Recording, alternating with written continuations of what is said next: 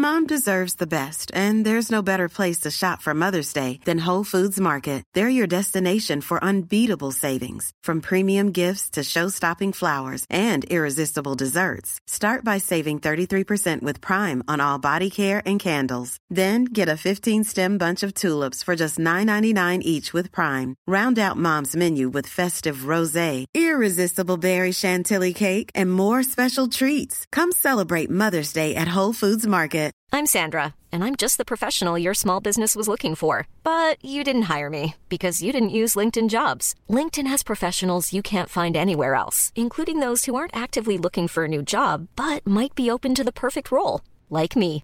In a given month, over 70% of LinkedIn users don't visit other leading job sites. So if you're not looking on LinkedIn, you'll miss out on great candidates like Sandra. Start hiring professionals like a professional. Post your free job on linkedin.com/people slash people today.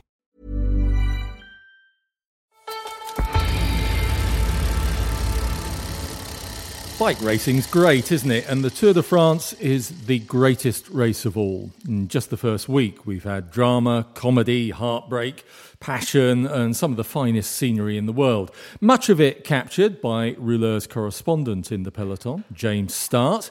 You can see his pictures and daily updates on Rouleur's social media channels, and you can, of course, still get hold of issue 112 of the magazine. That's the double edition, which is packed with stories about the men's tour and the Tour de France Femme, which follows straight afterwards. Now, James uh, joins us from Morzine now. James, how's it going, first of all? Well, um, it's going pretty good. We're already at our second rest day, and um, well, I always thought rest days were for just that rest. So I'm happy to be sitting down here doing the podcast with you and, and relaxing and thinking back about the, the amazing uh, first what eight nine days of racing. And Rouleur editor Ed Pickering is also in the Alps, a different bit of the Alps, I think, um, but um, struggling to find a hire car that's big enough to take a bike. Just doing the logistical shenanigans part of getting to the Tour de France. I'm in Annemasse, which is just just just over the hill from Morzine, so I'm not, I'm not far from the Tour. I, by the end of today, I hope to be in the Tour bubble and safely safely on my way. Okay, well, where do we start over the past eight or nine days? Um, can we? Should we start with Wout van Aert, uh, leaving aside his mad breakaway in yellow? Um, he's had an amazing uh, uh, start to the tour, hasn't he? Well, actually, I, I don't think you should uh, leave that away um, because I thought I thought that was in some ways the the greatest thing he did. I mean, we all know he's going to win a lot of stages, but to to have gone off on that maybe mad breakaway um, but what a show it was, you know, and and and that's the beauty of the sport. And great champions, they understand they're not just about getting results and raising their hands at their line. It's about the show that they put on. And I think he got out there and he said, "Okay, look, I'm going to lose the jersey today or tomorrow at the latest. So why don't I go out in style?" And it was this sort of like 200 kilometer long goodbye. I just thought it was beautiful. And you know, fans along the road get to see the, the yellow jersey up front and center I thought that was one of the real highlights of. It was such, you know, the, what's the word? It was a beau geste, you know, and um, and I don't have any other words for it. I thought it was beautiful. Tom Pidcock's description of it was that he's just taking the piss, isn't he? Yeah, well, he's he's young. This is his first Tour de France. He maybe doesn't get all of the the subtleties uh, and the the the you know the subtle beauty of the race. But I just thought it was I thought it was beautiful. Undoubtedly, one of the two personalities of the Tour de France up to now. He's uh, along with Tadej Pogacar. When you look back over Wout van Aert's Tour de France, what he's done shouldn't really be possible.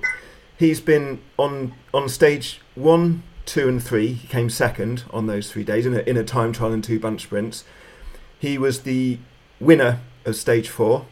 Um, he single-handedly rescued Jonas Vingegaard's Tour de France on stage five to um, Arenberg over the cobbles. Stage six, he was on the day long break uh, to Longwy. Stage seven, he had a quieter day, to be fair. Um, that was Super Planche des Belles Filles. Uh, stage eight, he was the winner, and yesterday on stage nine, he was in the break. Like every day, he has been one of the four or five most prominent rides in the tour, and over that variety of terrain, it, it is it, it is amazing. I mean, he's he's a he's a special rider, and he's in. He's obviously in the form of his life at the moment. He's and he's he's making hay while the sun shines. He, he you know, and I, I get the impression he's not he's not done yet. When you look on paper, he could maybe win. He, potentially, Van Aert could win 15 stages in, in, a race like this. he's not going to. But I mean, that's just how versatile and how good he is. And for a non-specialist sprinter, supposedly, he looks quite comfortable in the green jersey at the moment, doesn't he? I think he looks very comfortable. I think he's going to. I think he's going to take that to Paris with ease. So everyone said that the uh, cobbled stage on, on bits of the Roubaix route was going to smash the race to bits, which it sort of did and it sort of didn't, didn't it? But it was still a it was still a pretty entertaining stage. Yeah, I, I, I enjoyed the cobbled stage. I, I think you know, the actual cobbles themselves, I think it's been pointed out, weren't weren't so uh, race defining. It was the parts in between that, that, that got the riders. And, and yeah, there was there there were bits of bad luck. There were badly timed mechanicals. Well, there's no such thing as a well timed mechanical, really. But um, it was a fascinating, dynamic race, and also, you know, Pogacar attacked and tried to, you know, go away from the other GC riders, and it looked like he was, you know, getting the tour done and dusted by the end of the first, you know, few days again. Of you know, same as last year, but you know it wasn't as simple as that. You know, the, the race did come back to him to an extent, and he didn't didn't gain that much. But you know, in the end, not a huge amount may have changed in the grand scheme of things. But at the same time, it was one of those days where everything was happening, and even if the actual result wasn't race defining, I think that the process and the amount of damage it did to the riders' legs will, you know, will have been significant. I always love it when the cobbles come to the tour. I, I love cobblestones. I love Paris Roubaix.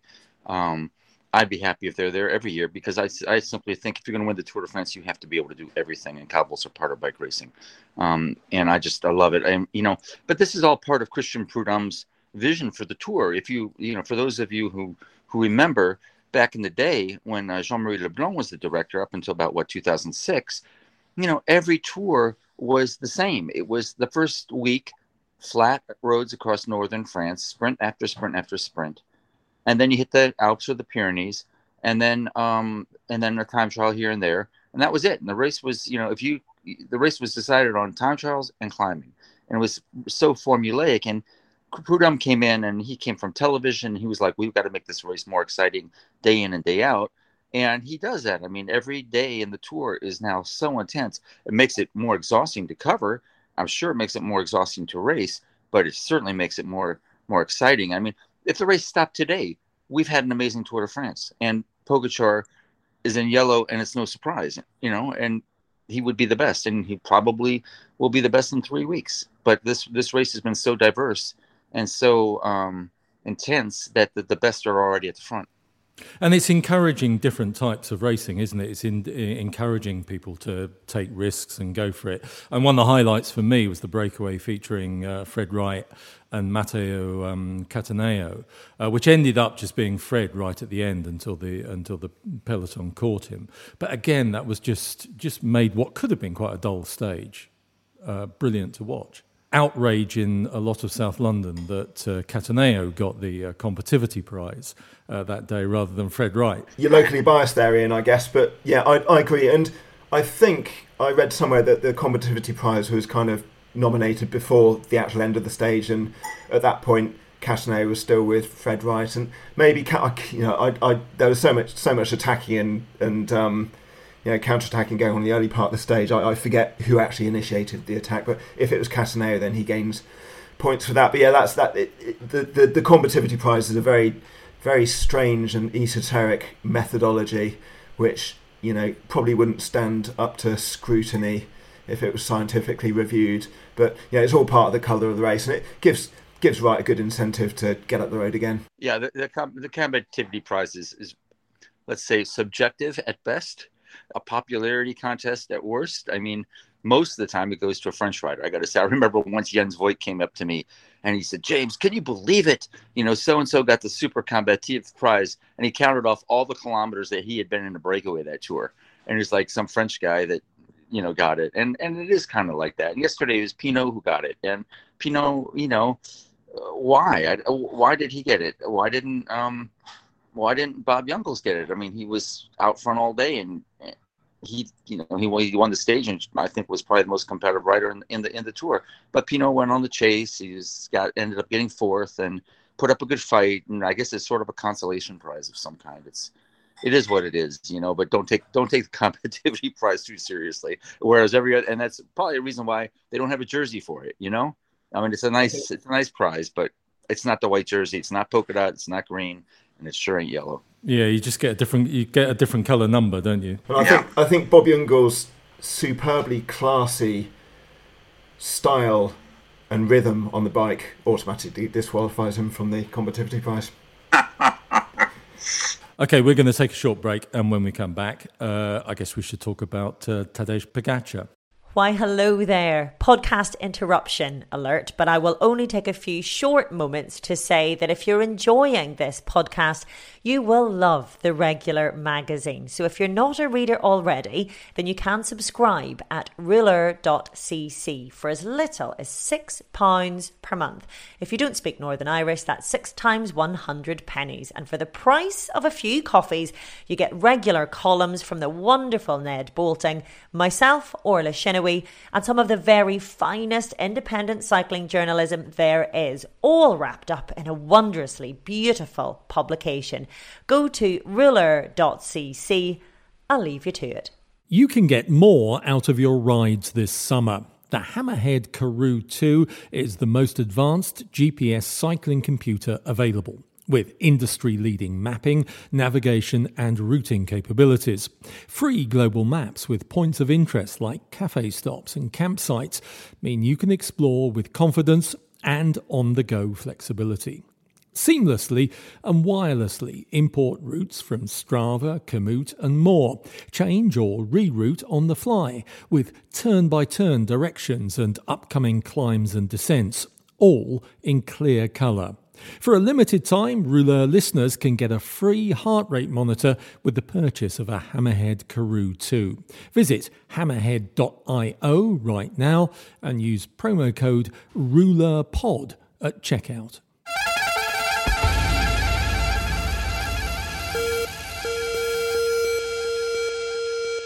This is Rouleur Conversations. I'm Ian Parkinson. I'm with James Startt and Ed Pickering, who are out in France, and I'm not jealous at all. Uh, can anyone um, at this stage touch Pogacar?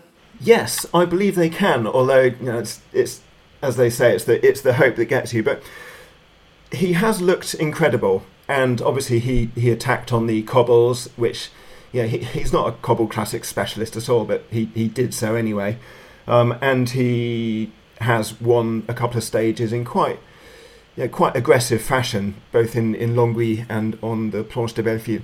But at the same time, this time last year, I think he was several minutes clear of his rivals. This time round, he's he's still only 39 seconds clear of Vingegaard, who's climbing very well. And I think Pogacar's been quite showy so far this tour, um, which you know he was showy last year and gained several minutes. He's been showy this year and hasn't gained that much. And that I think the cobbled stage he used up a lot more energy than Vingegaard, even you know with the fact that Vingegaard had to chase back on. Vingegaard had teammates to pace him, whereas Pogacar had to do the work. So Pogacar's made a lot of effort for not a massive amount of gain. So the tour is still alive at this point, but going against Pogacar's rivals, when you look at every single stage where there has been a GC shake-up, from the time trial to the cobbles and to the hilly and mountainous stages, Pogacar has finished ahead of all his GC rivals. He did so at Longwy, he did so at La Planche des Belles Filles, he did so in the uphill sprint at Lausanne, and he did so yesterday at uh, Châtel. So the it's quite obvious who's the strongest in the race. Also, quite obvious who's the second strongest in the race. So, what his rivals need to do is turn it into a race where the strongest rider doesn't win, and that is not impossible. It's not. Ned actually wrote a, a really good piece about that. Ineos is in a very good position on paper, even maybe even better today, uh, because yesterday they they had four guys what in the top ten, and then Danny Martinez dropped. But how are they going to play that?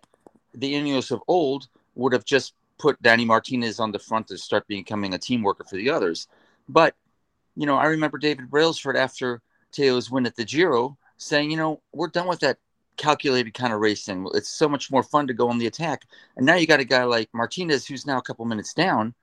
He could take he could go off on the attack, get that time back, turn the race upside down, and you got three guys uh, right on on Pogacar's wheel. I mean, all kinds of scenarios could happen.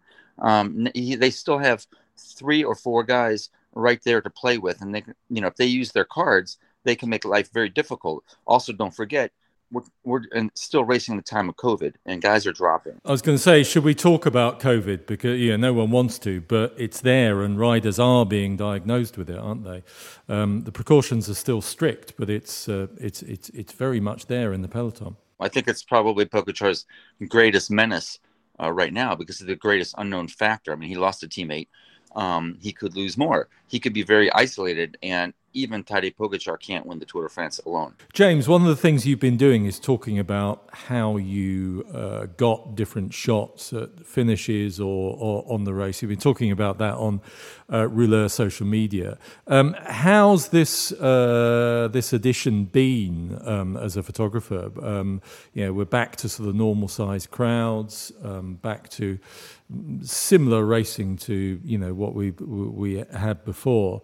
Um, uh, how's it been from a photographer's point of view? Um, well, we have and we haven't. From a photographer's po- perspective, there's still a lot of things you can't do. There's about two thirds of what I used to do is now impossible because of COVID, um, or just not interesting. I mean, we can get into the paddocks in the morning, but since the riders are all masked up, I mean, it's very it's very limited the kind of meaningful pictures you can get before the start. Um, and then we're not allowed to photograph the emotions after the finish line. And for years, that was like a, a huge uh, body of work that I did was just the emotions after the line. That's now and forever going to be off limits. So really, we're only we're limited to what goes on during the race. And when you're on a motorcycle, you have like I was yesterday, and I'm throughout here these days in the Alps. There's plenty of opportunity, but when you're not on a bike, you've got one, maybe two, three options at best, plus the finish. So it, it's not it's not it's not easy by any means compared to most other bike races. Um, that said, the racing has been spectacular and it's been varied. So I've been able to get you know lots of different kinds of pictures, different kinds of uh, you know the, the cobbles offer great stuff. Denmark offered uh, great stuff, um, and then I found some different perspectives like at the finish line um, that have given me some really great shots that I'm real happy about. So all in all, it's been a, a pretty solid. Um, opening week, given the fact that uh, our, our, our ability to work is still very tightly restricted. Yeah, Ed, you've just uh, arrived. You're just about to kind of uh, set off on, on, on following the tour through the Alps. How's it looking? That's that's a very good question. I'll, I'll know when I get there. I mean, it, it is true that this is my first tour since 2019. I, I didn't go out on the on the for the 2020 tour and 2021 tour. Um, travel restrictions and COVID were kind of getting in the way and um, decided not to cover the tour on the ground. There's no doubt it looks tougher than it used to be. It's it's harder to get access. You know, you can't talk to so many riders as you used to. Um, there, you know, there is still access, but but not but not much. So I, I, I will see, and I'll, I'll report back on that because I do think that you know the tour is built on its stories, and it was set up by journalists. It has developed as a as a you know, first through newspapers, then radio, then then then television. But all you know, the common linking factor to that is the the tour needs coverage. It needs impartial coverage um, to have any meaning. Otherwise, it's just PR.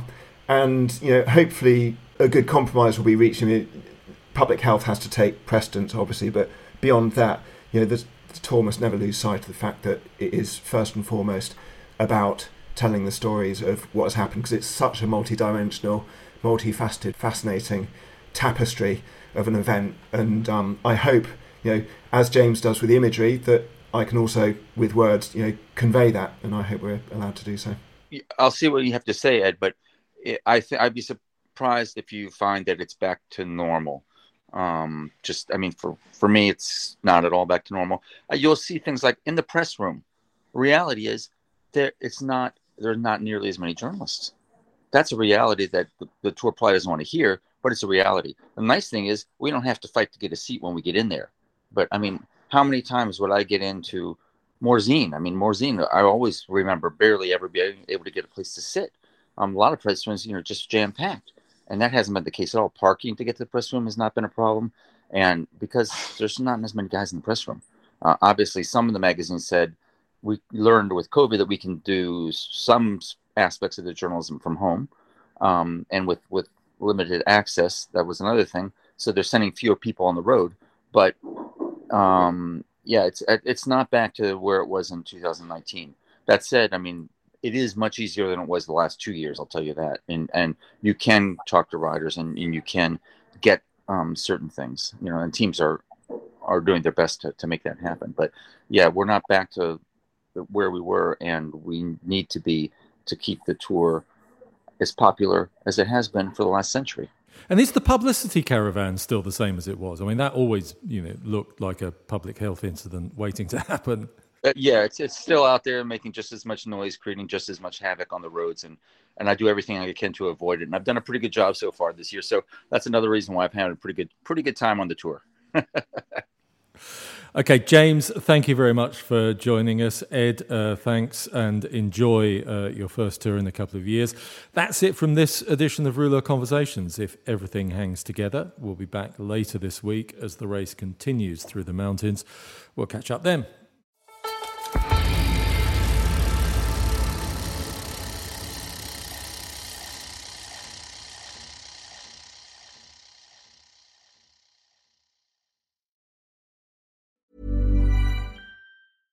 Mom deserves the best, and there's no better place to shop for Mother's Day than Whole Foods Market. They're your destination for unbeatable savings, from premium gifts to show-stopping flowers and irresistible desserts. Start by saving 33% with Prime on all body care and candles. Then get a 15-stem bunch of tulips for just $9.99 each with Prime. Round out Mom's menu with festive rosé, irresistible berry chantilly cake, and more special treats. Come celebrate Mother's Day at Whole Foods Market. Hey, it's Paige DeSorbo from Giggly Squad. High quality fashion without the price tag. Say hello to Quince. I'm snagging high-end essentials like cozy cashmere sweaters, sleek leather jackets, fine jewelry, and so much more. With Quince being 50 to 80% less than similar brands. And they partner with factories that prioritize safe, ethical, and responsible manufacturing. I love that. Luxury quality within reach. Go to quince.com slash style to get free shipping and 365 day returns on your next order. Quince.com slash style.